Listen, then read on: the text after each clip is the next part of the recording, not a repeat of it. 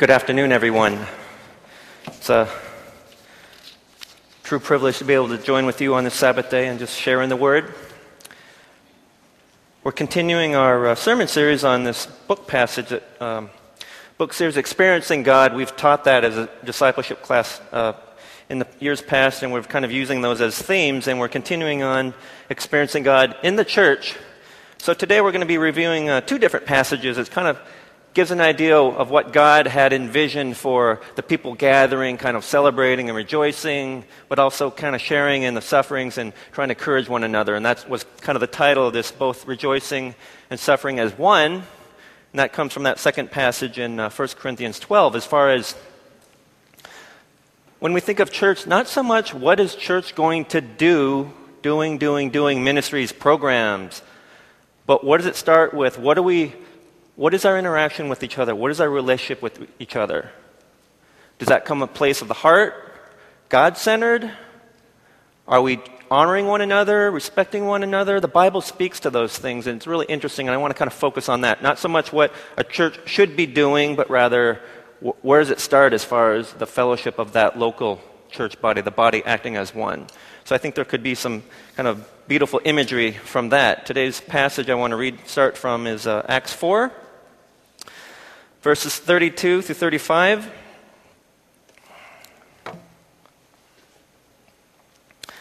Verse 32 All the believers were one in heart and mind. Now, bear in mind, this is, um, this is the beginning of Christ has been crucified, dead, resurrected. The apostles have been kind of scattered. They're being accused and persecuted, not only by the Jews, but also Rome, because Caesar is considered a god. So declaring this carpenter's son, Jesus Christ, as your Lord and Savior, is heretical. It's sedition against Caesar the king, the emperor. And it's also heresy against the Jews. And so they've been brought before the Sanhedrin, brought before the council, and, and subject to persecution. And John and, and Peter did not back down. They said, We're going to just preach this because the Holy Spirit compels us to. So they're released, brought back, and they're all gathered there together. There's a sense of joy and prayer and that God is present among them. And so that's kind of the spirit in which this kind of new, this new fellowship, this new church begins. First church, Acts First Church. And so it's uh, interesting to share. So I just want to give you context of that's what's going on. People are gathering and celebrating in the Word and in Scripture and the Holy Spirit. Let's read about that. All the believers were one in heart and mind. No one claimed that any of his possessions was his own, but they shared everything they had. With great power, the apostles continued to testify to the resurrection of the Lord Jesus, and much grace was upon them all. There were no needy persons among them. From time to time, those who owned lands or houses sold them, brought the money from the sales, and put it at the apostles' feet. And it was distributed to anyone as he had need. Interesting. So I just wanted to give you just that short little passage, and it, it's not literally what we should be doing as a church and treating one another. I shared this passage when we had our Oikos leaders, when we meet once a month, uh, the Destiny Oikos leaders, and we just kind of pondered this passage and kind of chuckled. It's not a literal transfer to what we're doing because I was asking, well, who among us and are we going to ask our members who is going to be selling off the property and laying at the feet of their oikos? Oikos is a Greek word for household. It doesn't just mean yogurt, which is sold commercially, but that was the first word for a church, household. And quite frankly, it was underground for the reason I said if you were outward, they didn't have churches. Because it was illegal to gather as that, to preach to this odd person they say is a Christ. So it was kind of underground. It was household church. Oikos leaders are kind of leaders of their small congregation. So we were just kind of pondering, reflecting. It wasn't so much literally, well, who's going to sell off their piece of land and, and lay it at the feet of the Oikos leaders? It, would, it could happen. It would probably be a great challenge, I'm sure, for many of us. But it was the spirit of all these folks just gathering with one heart and mind as believers in Jesus Christ. They shared and reached out to one another.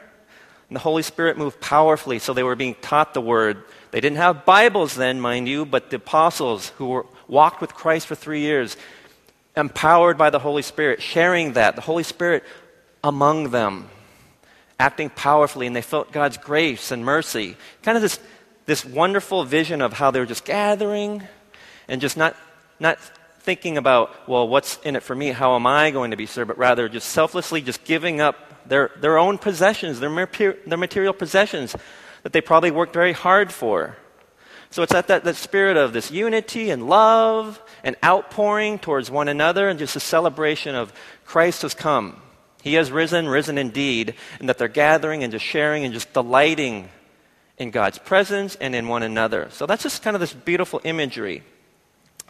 But I think it's also interesting to point out if you read that passage and then the next following passage, and I, don't, I think it's not just a coincidence, but intent by the writer to include that is when we read in this passage, um, from time to time, those who owned lands or houses sold them and brought the money from the sales and put it at the apostles' feet to use for the kind of the greater common good of, of the whole, right? The passage goes on to say that there was this other man and his wife who sold their land and then decided secretly to hold back portion of that for themselves. Then they became before the whole church congregation and said, Here is this here's this money from the proceeds. It's what we sold it for. We're laying it at your feet. We want to give this to the group. And Apostle Peter just like, what, what has Satan done to you? Why would you lie? It was your money to begin with. It was your property to begin with. And here you come and deceive us by saying, this is everything, and we just kept back a little for ourselves. And he was saying, you have not lied to only men, but to God. And as soon as the man heard it, he fell and died. As soon as the wife later heard it, she fell and immediately died. And the whole group was struck with fear about what happened. And so I think you have to have this kind of stark contrast between what God intends. There's a certain kind of uh, honesty and integrity to the group that everyone is acting for for pure motives because it's coming from the Lord, not these selfish things in their human nature. I don't know what they were thinking. They were caught up in this kind of utopia of this wonderful grand gathering. We're going to give some, but we don't trust you enough, and we're going to keep some for ourselves. God did not delight in that, and they fell dead immediately. Pretty harsh, pretty harsh uh, conclusion to their lives for having done that. So when we talk about God in the New Testament, God in the Old Testament, there was a lot of death and destruction and God's wrath and annihilation. There's just a, a hint and glimpse of what God, his character, because of Christ, there is this gospel message of love and forgiveness and restoration and healing, but is there a certain healthy fear and reverence that we have for the Lord that is capable of that when we act in disobedience and transgression to what God has provided? He provided this wonderful opportunity for them to gather free from persecution, from governments, they just came and they gave freely, but some decided not to. And so they had, this selfish motive. It wasn't of a pure heart, acting for the good of the whole, but rather for themselves as well. God did not, He was not pleased by that, obviously. So we have to be very, very careful. So I think it's very important to show that, that those two stories are in the same passage of the Bible. So we need to be very wary, wary about that. But at the same time, I wanted to focus on those four verses that they're just kind of delighting in one another. That there's this, the good news, the gospel, the good news has come. The apostles were there gathered with them, that they could share with one another. Everyone was provided for, no one had any need. Whatever they were provided for was exactly what they needed and nothing more. Can each one of us say that as far as, okay, yes, I'm getting this, but I would like it would be nice if I could have fill in the blank, dot, dot, dot. But just this idea about this church gathering for no other purpose but to just honor the Lord, glorify the Lord, celebrate in one another. Because this newfound spirit that has come upon them, this newfound joy that they're not cursed under the, the law of Moses, but they have freedom. Some who weren't even Jews, the Gentiles who were not included in God's kingdom as God's chosen people, were for the first time by accepting Lord Jesus Christ as the Lord and Savior. We're part of the community, both eternally, but also part of this group of people that believed and had faith in one another, and faith that God would provide. This is that, that beautiful imagery that's coming about that. But it comes with also a caveat. Make sure when you come before the Lord and, become, and come before others that it really is from God. There's no other ulterior motive as Ananias and his wife had kind of conspired to do. We all come with things that are our own. If we're giving up to the Lord, of our abilities, of our love, of our uh, time spent with each other, of our spiritual gifting, of our talents that turn into spiritual gifts? Are we doing that with, with free and open motive for the Lord, with no secret hidden agenda or self entitlement? We have to be very, very careful about that because God would know. Maybe we don't know your true motives, but God's really going to know that. And you brought upon that kind of consequence from God. We want to be very, very careful about that when we're giving. If you're going to be volunteering as a, as, a, as a Sunday school teacher that they're asking folks to do, are you doing that because it's your sacrifice of time, that you're, you're offering that up to the Lord? That in your own way is something that you can give, that hopefully is pleasing and good to the Lord. That's something that, that we can all do in our own way as the Holy Spirit compels us to. To think about that as a privilege and an honor to be able to do that, to serve this local church body. Moving on to section two. Um, what I really liked about uh, that Acts chapter is it kind of gives you a sense of this love for one another. But what does that look like when everyone's gathered? How does a church body function? I know in contemporary church, it's, it's, it, we're not just a, a, a one room church that we can wake up and say, hey, let's go do this today. Let's have a picnic. Let's go try to, try to serve, uh, support missionaries. No, there's got to be a lot of planning. There's got to be administrative help. There's got to be organizational meeting.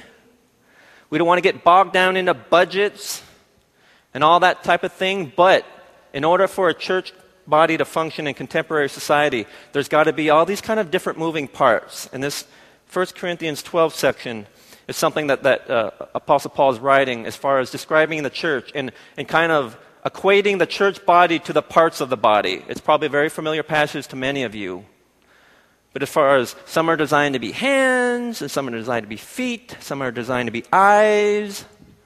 I remember 10 years ago, reading this passage, the smart aleck part of me said, I think I would like to be a pituitary gland. I have no idea what a pituitary gland is. I just like saying the pituitary gland. But if you look that up, there is a function to that, as insignificant as it is. I think it secretes hormones or something in the body. I'm sure someone could say it. But it has a function in the body, even if it's not as well known as the heart or the brain or the hands or the feet. There is a function that each part of this body that is wonderfully and beautifully designed by our Lord and Savior, that everything has a purpose. Great or small, each one matters. And so that's what I'd like to read is this um, 1 Corinthians 12. I had it here. Pardon me. Starting with verses 14. I'm going to read to uh, verses 26. Now, the body is not made up of one part, but of many. If the foot should say, Because I am not a hand, I do not belong to the body, it would not for that reason cease to be part of the body. And if the ear should say, Because I am not an eye, I do not belong to the body, it would not for that reason cease to be part of the body. If the whole body were an eye, where would the sense of hearing be? If the whole body were an ear, where would the sense of smell be? But in fact, God has arranged the parts of the body, every one of them, just as He wanted them to be. If they were all one part, where would the body be? As it is, there are many parts, but one body.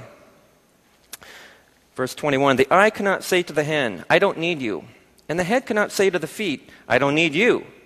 On the contrary, those parts of the body that seem to be weaker are indispensable. And the parts that we think are less honorable, we treat with special honor. And the parts that are unpresentable are treated with special modesty, while our presentable parts need no special treatment. But God has combined the members of the body and has given greater honor to the parts that lacked it, so that there should be no division in the body, but that its parts should have equal concern for each other. If one part suffers, every part suffers with it.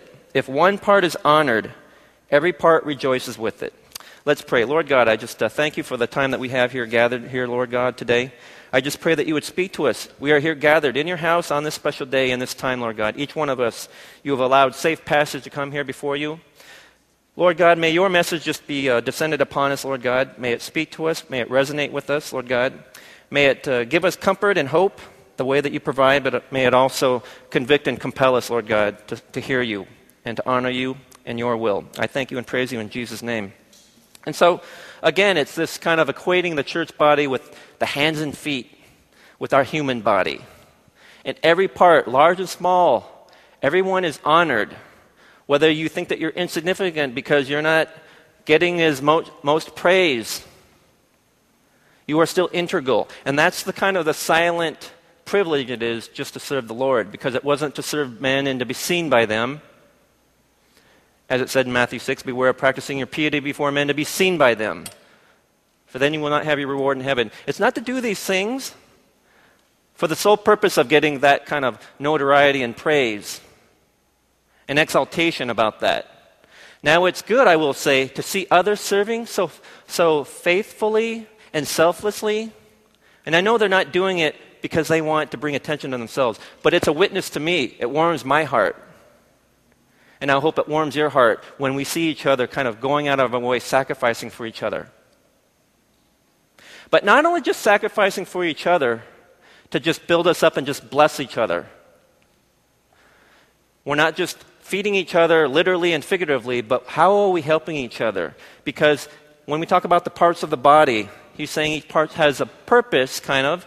But when I said everyone has a purpose and a place, when it talks about if there's suffering, the whole body suffers. If there's celebration, I don't think he's talking about injury to the body, but rather when we have a congregation, it's not a congregation full of missionaries and pastors. Everyone has different life experiences, different upbringing, different levels of education, different types of occupation, different understanding of the Bible as far as their Christian maturity, for lack of a better word. As far as that spiritual journey that we're taking, we're all in a different place. And it's not that we're locked in there either. What I love and the point I'm trying to make about this if someone's suffering, crisis comes upon us all. And the Lord gives us comfort. But what are we doing as a church body? Are we aware of that? Are we only concerned about what are you doing? Are you just praying for me? Are we aware about people? Where they're hurting? Are people vulnerable enough? This is a sanctuary it's a room, but the word sanctuary, is it a warm, safe place that we do feel warm and welcome? Do we feel it's okay to be vulnerable in who we are, to share, to open up? To share and celebrate in our lives, but also support each other in the crisis. Because, like I said, even though the most mature of us and the least of us are all going to be exalted, having breakthroughs and epiphany in our spiritual growth, but also we're going to suffer crisis what are we doing as a church for one another? If someone is just coming to the Lord, they're going to need a lot of nurturing. We're not going to be able to just send them out to start a, a missionary in another continent. We've got to be able to support them, nurture them, raise them up. Where, where are the people in this congregation that do need that type of discipleship, that type of guidance in life? But what, is we as, what are we as a church doing to kind of provide that kind of safe uh, haven for people to come? With their worries and anxieties and hurts, our people are being healed and restored. Are they coming to the Lord? Are we following up? Are we supporting them? Celebrating in this, these breakthroughs that they're having. In their relationship with the Lord, and because of that, the relationship they're having with others in their families, in their marriage, in their interaction with one another. Is there this sense of humility that we have and vulnerability that we have to one another to raise each other up, not just judge and condemn. So that's the beautiful thing that we can all just really celebrate in is there are differences, we all have different personalities, some stronger, some more passive than others.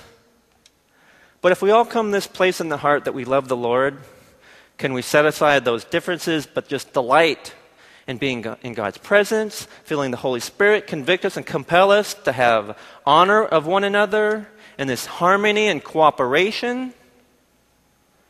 That would be a terrific, terrific thing for us to be able to stop for a moment and say, What have I done? What have I said and done? Has that contributed to the greater good selflessly? without any agenda or personal motivation? And, or what have I said and done that has taken away from that, that has been a stumbling block? for whatever reasons, because we're type A personalities and we want things organized and we want it our way, which suggests a little bit of a pride and ego, too. We have to try to set aside those differences or the things that create tension and conflict for us to be able to function as a body. That's the challenge of that. That can only come from God. Feeling this kind of sense of love and peace, unconditional love that God has given for me, unconditional forgiveness, that that flows outward to each and every one of us. That's the interaction that God wants. But it begins with this kind of vertical relationship that we have with the Lord. Starts and ends with that. And in between, what are we doing? Love one another as you love me, as I love you, God says. The expression of that is for us to try to get over ourselves.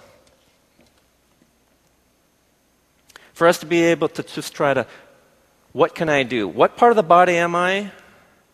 I'd like to be the brains. Well, maybe you just need to be the hands. I want to be the heart center. Well, maybe you just need to be the feet to carry this thing. So our roles don't necessarily have to be locked in, but in the moment, what can we do?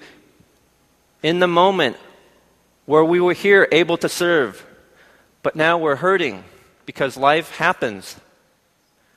Our roles change. We're in need of support and encouragement from one another, not only from the Lord, but also the human interaction of brothers and sisters in Christ. So, this idea that it's not a fixed role that each one of us has, but rather this beautiful kind of living organism of a church of 100 and 200 moving parts, that we all, in the moment, have that sense of discernment.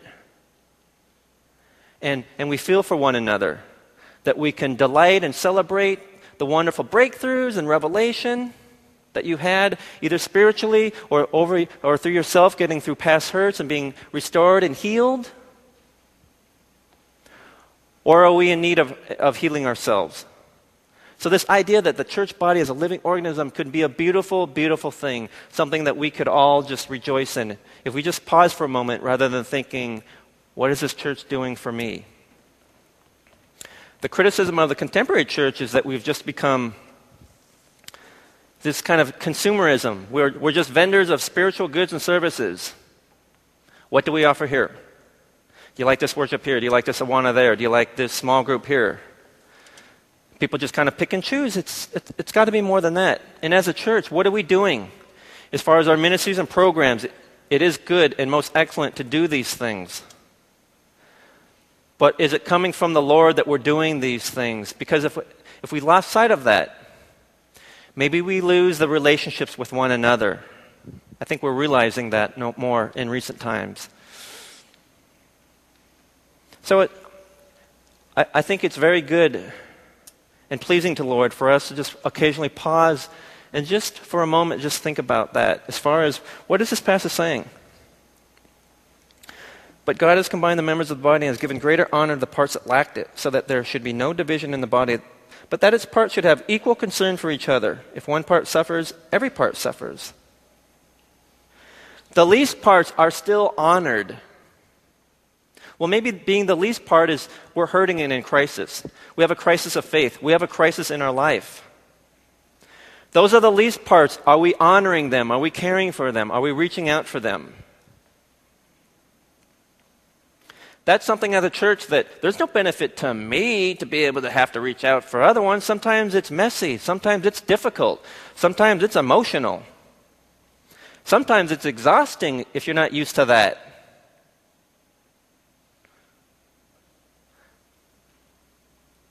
But being compelled to be able to reach out for that, that's our privilege to be able to do that for one another. And so, even in the reflection question, are we as a church, do we feel that this is a warm sanctuary, both figuratively and literally?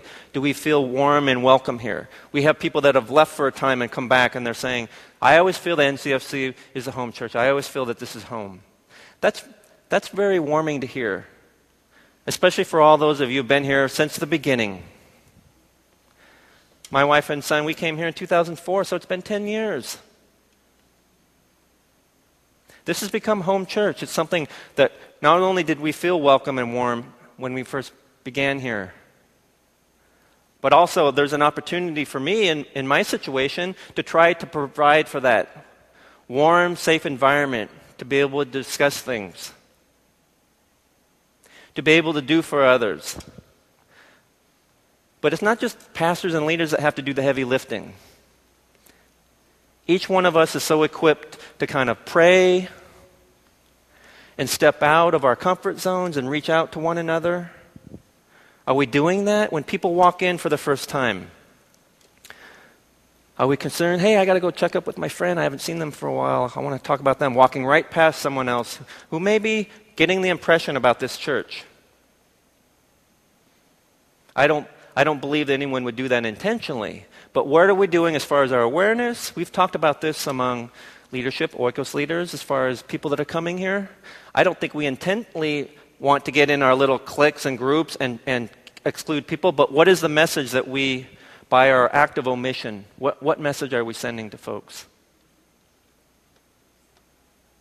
As an English congregation, our identity isn't solely Korean or Chinese or Thai or, or Asian.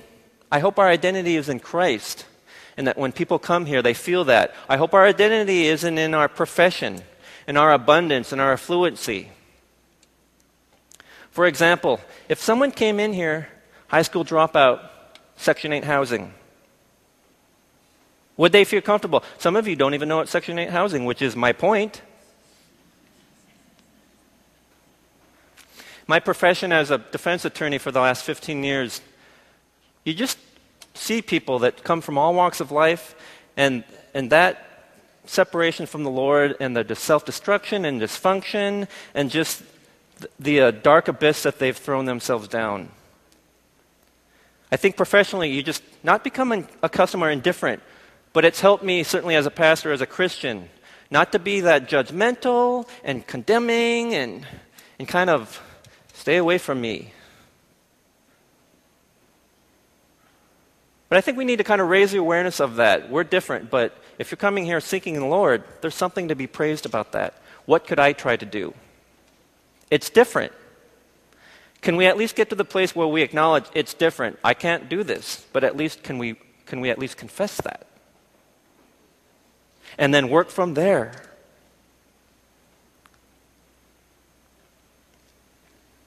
Because in, with this church body now, we have a wonderful opportunity. We have this great building, we have these great people. What can we do for the Lord? But it starts with this kind of idea about this utopia in the, in the way that Acts 4 section, maybe we're not going to be able to pull that off. That would be a true miracle. Amen to that if that happened. We're all just laying our property and our money at the feet, just living together, perfect harmony. That would be a miracle for us to be able to let go and do that. But where is something that we can do in this contemporary society as, as where we are? Do we have the kind of humility, fear of the Lord to kind of be, have this awareness and humility to try to reach out, as awkward as that may be. I know in the last several years, we've, uh, as this church, our, our, church statement, our mission statement is to be missional, hard charging, to do all these wonderful, awesome things. But what had occurred to me in the last few years is what about people walking in the store that, that, are, that never heard of Jesus Christ and are just coming to the Lord? What about people that are suffering and hurting? They need healing and restoration, which takes time. Which doesn't really go to all these other things that we're hard charging for. In my mind, it's like, can we still be able to provide for them? In a perfect world, could we do that? And it warms my heart to be personally witnessing that and observing that and knowing that that's still going on. We're going to have baptism today. People sharing their testimonies about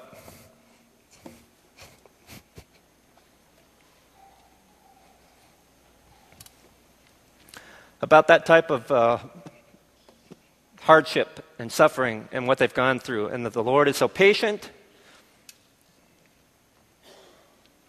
So people are coming to the Lord. So it warms my heart personally to be able to, to be here and see that that's happening. I don't need to be part of that. I would like to be part of that. I would like each and every one of us to be part of that. That's something that we can celebrate. Before we got that way, we were also worried about the suffering. Reaching out, providing for those times. And perhaps all of us do come from a place in, in our earlier times where we just did things that did not help us or help others and created separation with our relationship with the Lord. We can draw on that. And it was because of that sensitivity and awareness, people were reaching out. Those people did c- come to a better place. They were to a better place of healing and restoration. They did declare Jesus Christ as their Lord and Savior. So even though we want to do all these wonderful, grand things, what's happening on the ground level while people are living and dying? In various stages of social economic prosperity and non prosperity, especially in these economic times? Major crisis of faith, even for Christians, but what about those who don't even know the word?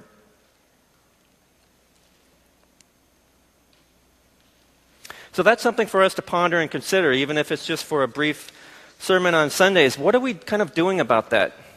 Can we kind of uh, have that reality in our face about when people that are the have nots, and if we're the haves, are we able to reach out? And in, in times where we are suffering crisis, we are the have nots. Others can reach out to us who can support us spiritually, emotionally through that prayer and encouragement, praying in our behalf, interceding for us. So that could be a beautiful, wonderful thing for us to be able to do that. But it starts with is the love of the Lord in us? And if it is, are we just going to store up that blessing and, and be glad in it? And keep that and dam that up and store that up and just keep reveling in the blessing, or rather what God intends once we are restored, once we are discipled, once we have that conviction to go out. Whether it's one mile away or 1,000 miles away, once we've got that blessing, are we a blessing to others? That's what the church could do.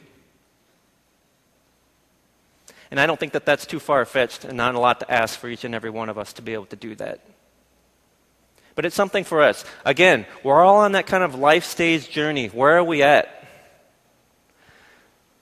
Are we still being in need of nurturing and being restored, coming to the Lord? Are we submitting to that kind of local church body to be able to disciple us? Maybe tell us things that we don't want to hear. Maybe confronting things where we don't want to confront. So it is messy, it's emotional, it's difficult.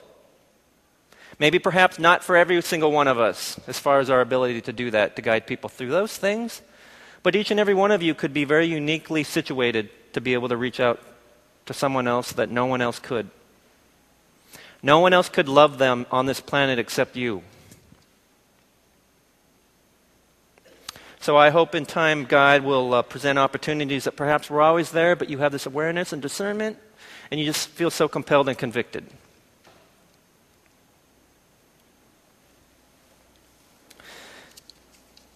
section three, the church responds to God's will. And um, some of these quotes from Experiencing God. In the body of Christ, each believer has direct access to God. God can speak to any and every member of the congregation. When Christ guides each spiritual leader and member of the body to function properly, the whole body confirms God's will and is enabled to carry it out. I think it's necessary to have both of those because we run the risk and we have to be very wary of each, God can speak to each and every one of you individually. We have to be very wary when someone comes and said, "Oh, I prayed this morning, and God told me that we must dot dot dot fill in the blank." Be very very careful about that. That's why that second part, each one is guided, but yet it's kind of confirmed by the whole body. If one of you just comes up here and grabs a mic, God spoke to me. I said I should finish this preach and I should baptize these people. Hmm. Or that we should just sell this church and just give it to the poor. Hmm. Perhaps we should just pause for a moment and just try to confirm whether that's God telling this, confirming that in this whole body. There's a story in the book that the pastor Blackaby talks about. Uh, one woman came up to him, one of the congregation members in his church, and said, I have a heart, God told me that I have a heart for care ministry. I need to be going to the hospitals and visiting people. And he thought, Okay, that's, that's reasonable, but we should probably have a further conversation. He, has, he finds out later on, days later, that she already had taken upon herself to start going to the hospital. And we, when he had arrived at the hospital, there were family members there crying and upset Because this woman had come there in her, in her idea, good faith attempt to, to care for others, She was like, oh, this person has cancer? Oh, yeah, I, I know some other people and they died right away. Perhaps coming from a physician that knows about that sort of thing, and even a physician would have to be very, very, very careful about that, that type of uh, disclosing that type of crisis and heartache, that type of devastation to not only the, the, the cancer patient, but also to the family. But to go in there as a care ministry, oh, cancer, oh yeah, you're going to die. And so that woman, her effect had the exact opposite of what she was intending. So, my point about that is it just happens to be an example. And of course, you have to take a passage from the book that doesn't have anything to do with anyone here. You wouldn't want to embarrass anyone or anything like that. But it illustrates an excellent point as far as, well, before each and every one of you goes off, let's just talk about that so we can at least have an idea about what the approach is, about what you're going to say. Because that may not be very appropriate whatsoever, what comes out of your mouth as far as the care ministry this woman was doing. But he did follow up. It's important to also note that he just didn't say, You're out, but rather that she did have strong heart for prayer. And so this pastor placed her in kind of a prayer intercessory ministry. So, in the sense of, okay, you're stating that God said this, okay, perhaps it's not that, but really it was part of that is this prayer ministry. So it wasn't just like, okay, you are, you are no, of no need for us.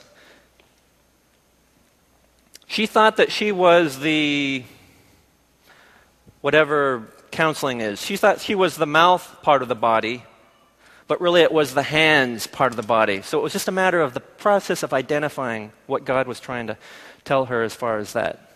It wasn't maybe care ministry speaking, but rather the prayer intercessory.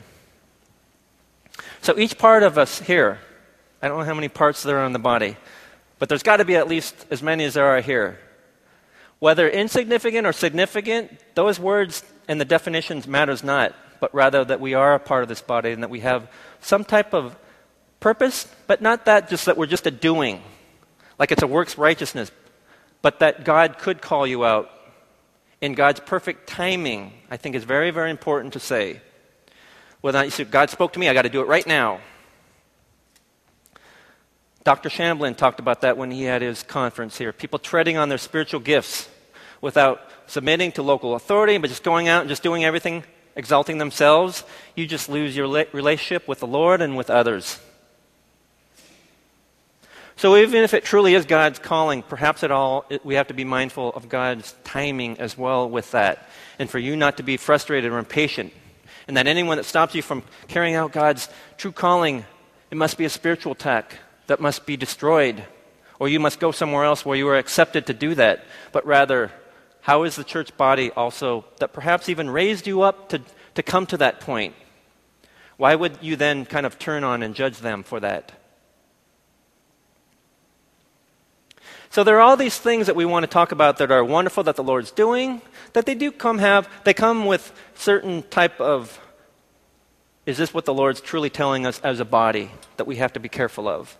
And that's where you have tension, where people have disagreements about that. But as this passage talking about and what that uh, experience, experiencing God in the church, God's will, as a whole, what are we doing collectively?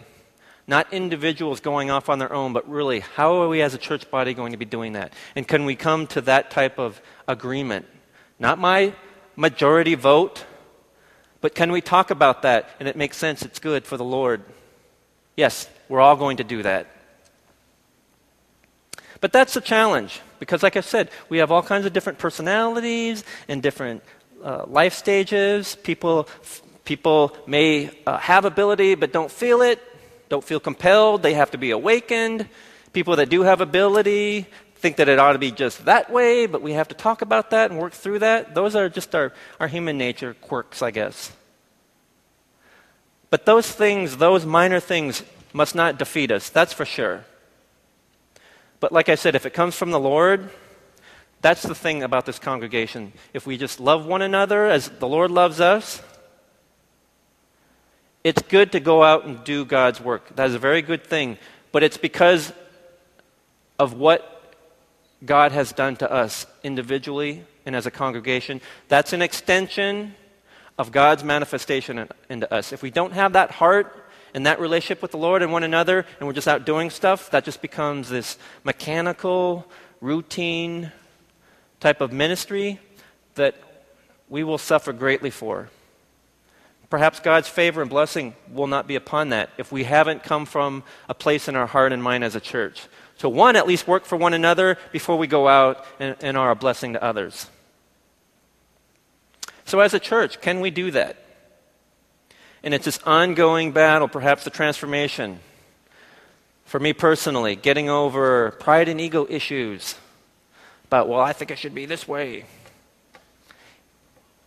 You want to be right or you want to have peace? Do you want to be right or you want to do something greater for God? So, those are things that I think the scripture is telling us, God is telling us.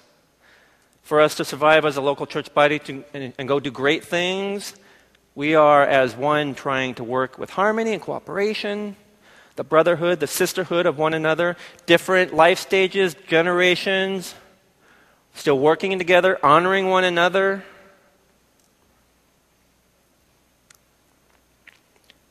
That's so doable for us to be able to do that. But in our mind, we've got there's something's got to flip. And it's got to be both ways. Both sides have to be reaching across the aisles, so to speak, to be receptive to that. If the younger generation think, oh, the older generation is too old and outdated and they're too old fashioned and they are out of touch.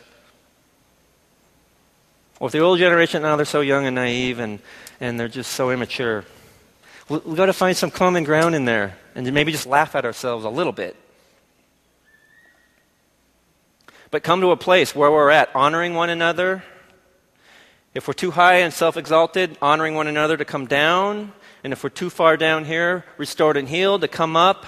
That's where wonderful things happen, beautiful things happen. That's where, in my mind, that's the vision, that's the idea that I have in my mind. And like I said, it's it's wonderful and it warms my heart that things, the little things are happening. People are coming to the Lord. People are able to have epiphany and revelation about their lives, breakthroughs in their relationships with the Lord and with others. That's the wonderful things that we can celebrate.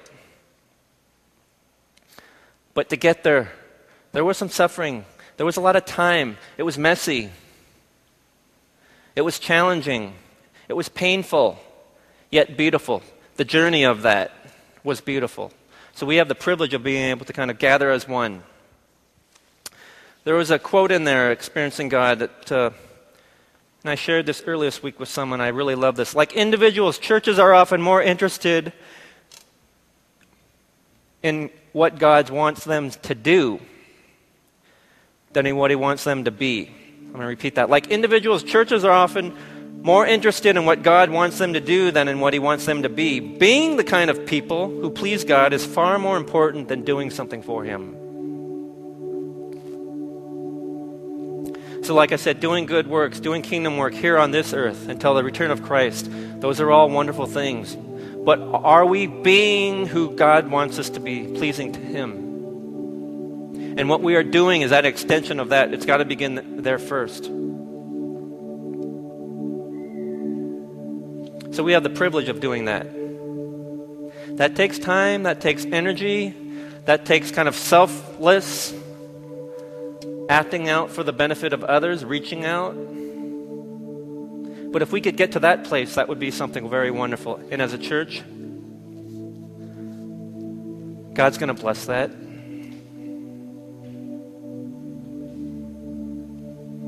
That's a blessing that each and every one of us can store up in our hearts and be glad in it.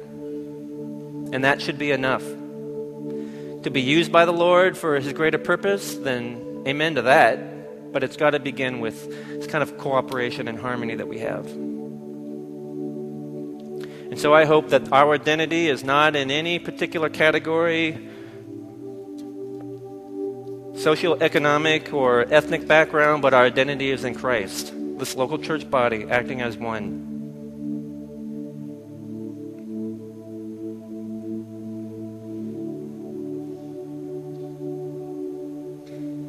That could be a beautiful thing. What I'd like to do is uh, join in song. I'm going to have the three come up who are going to be baptized. You guys uh, should note that uh, Justine Kim Chan, Melissa Snyder, and Quebec Lee are going to be uh, getting baptized today. You're going to hear Missy Snyder, I'll introduce her in just a moment, but you're going to hear someone just uh, read their testimony. And these are the things that I'm saying that are the beautiful things. Maybe someone getting baptized doesn't bless someone in the mission field two continents away, but God's still working at this church. Even though we want to be mission minded, things are still happening at this local church body level. People are still getting restored and healed and celebrating that. This is something that we can celebrate together. And so it's such a wonderful thing.